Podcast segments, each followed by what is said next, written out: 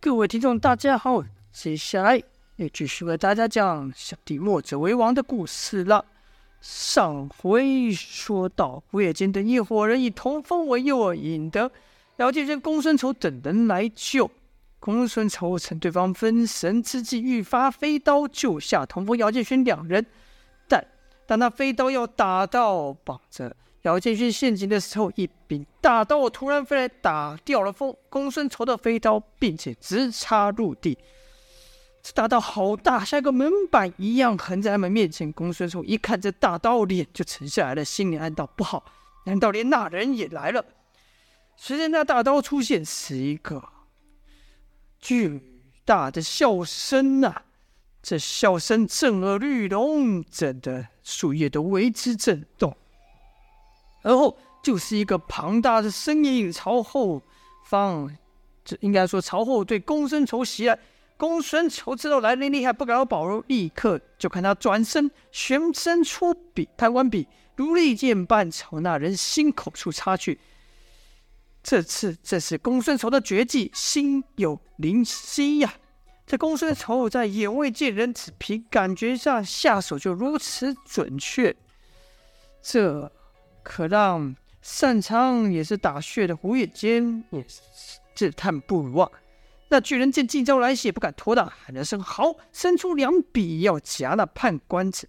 别看其身躯庞大，动作可没比公孙丑慢多少。在两指一夹之后，哎，夹了个空，跟着就感到手腕上内关穴一痛，其血连心。的巨人如遭电击般，一时间难以动弹。公孙丑自不会放过这个机会。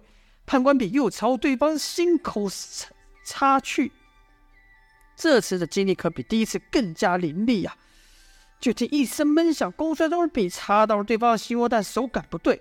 那巨人只是这么一瞬间就回过去了，一拳朝公孙丑挥去。公孙丑赶忙去挡，可是那巨人力大无敌，砰的一下把公孙丑直接给打飞的老远呐！这巨人不是旁人，正是杨无惧呀！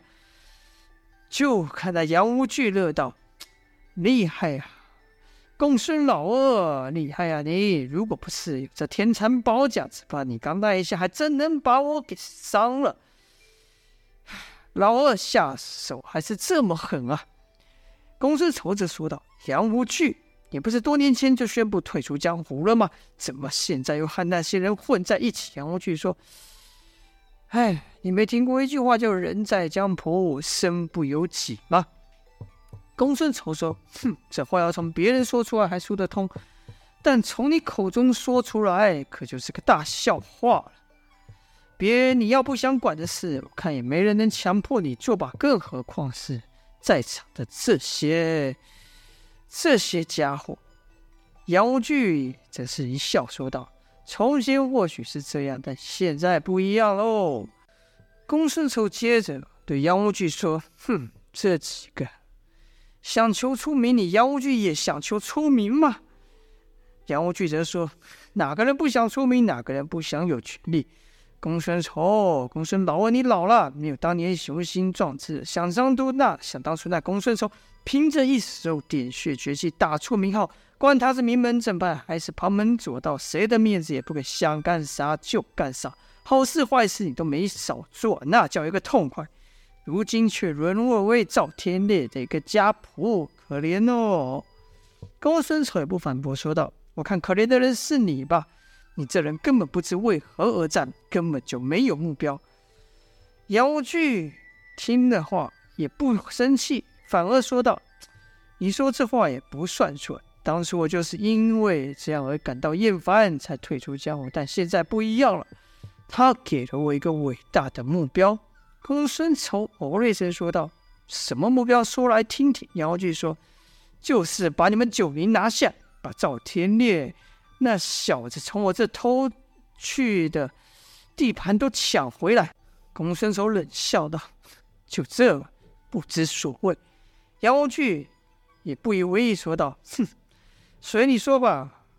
心里装着早早不是区区的胜负，而是一个更大的计划。”公孙丑则冷笑道：“而你这所谓更伟大的计划，居然要靠一个女孩、两个孩子为要挟。”真是厉害啊！你杨无惧，杨无惧一手抱胸，既不承认也不否认，以周伟华为威胁，童风为诱饵，非他本意。但经过胡野间分析，确实是个有效的方法。杨无惧才不加以阻止。此时胡野间喝了一声，说道：“哼，自古以来成大事者不救不拘小节，无毒不丈夫。只要能达到目的，什么手段不能使呢？”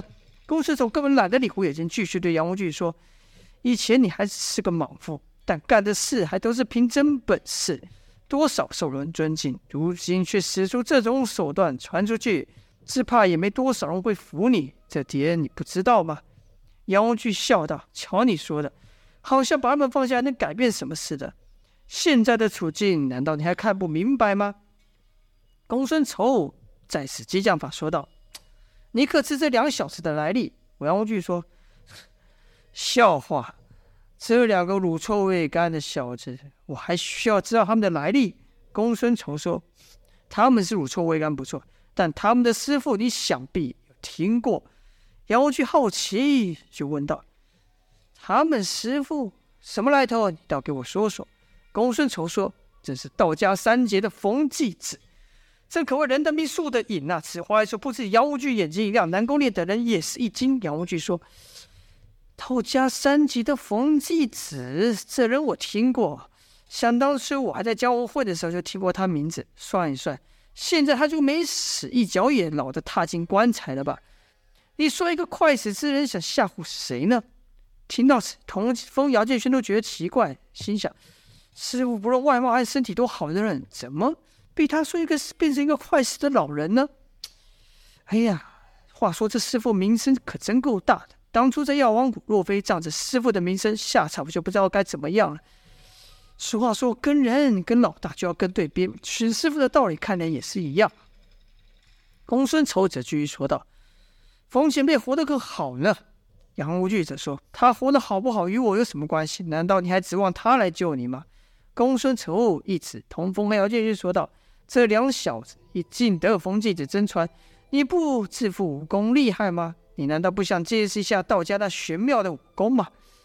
听公孙丑这么一提，杨无惧果然来了兴趣，说道：“哎，这道家武功听是听多了，还没真面见过呢。”公孙丑正是知道杨无惧是个四五成之的人，才抓在这个点上说：“这时殷万期说道：‘切，我看也不必，道家武功名过其实，否则那小子又怎会被我一招擒下？’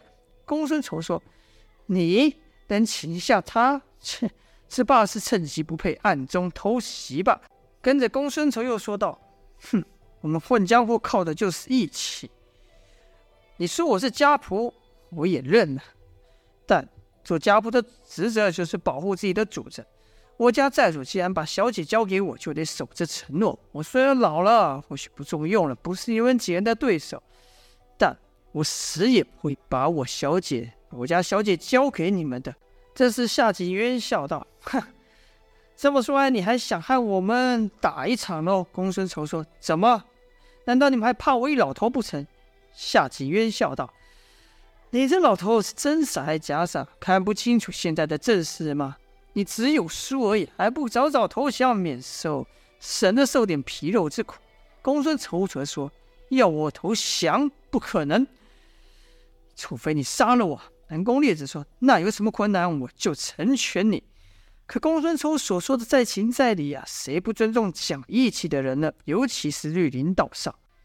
嘿，南宫烈往前站了不一一步，以明艳刀指着公孙丑说道：“能死在我手上，你也不算委屈了。”但这时公孙丑却说了声慢。南宫烈问道：“你还有什么请求？”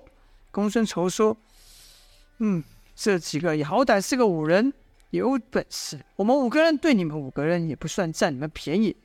杨建云听公孙丑说这话，心里也想：对呀，别看他们人多，拼一拼或许还有机会，总比现在被人挂起来强。别的一个喊道：对啊，你们不都是有头有脸的人物吗？有种的，放我现在好好跟我大战三百回合，说什么我好歹也是冯继子的徒弟，知道你没听到我师傅的名字，吓得就快尿裤子了。我师傅现在不在，你们连我们也怕吗？南宫烈喝了一声，说：“笑话！谁说我们怕冯继子？就算他真的到又如何？”姚建勋说：“你们说嘴里不怕，心里怕的要命，不然怎会设这陷阱呢？”我，虽然没学会师傅十成功力，但也学了八九。你们就是怕我还没讲完呢。绑着姚建勋的绳子就被砍断，姚建勋啊的一下掉了下来呀。好了，这就是本章的内容了。是谁放了姚建勋呢？姚建勋参战之后又会有什么不同？公孙松等人能突破重围吗？就待下回分晓了。感谢各位的收听，今天先说到这边，下播。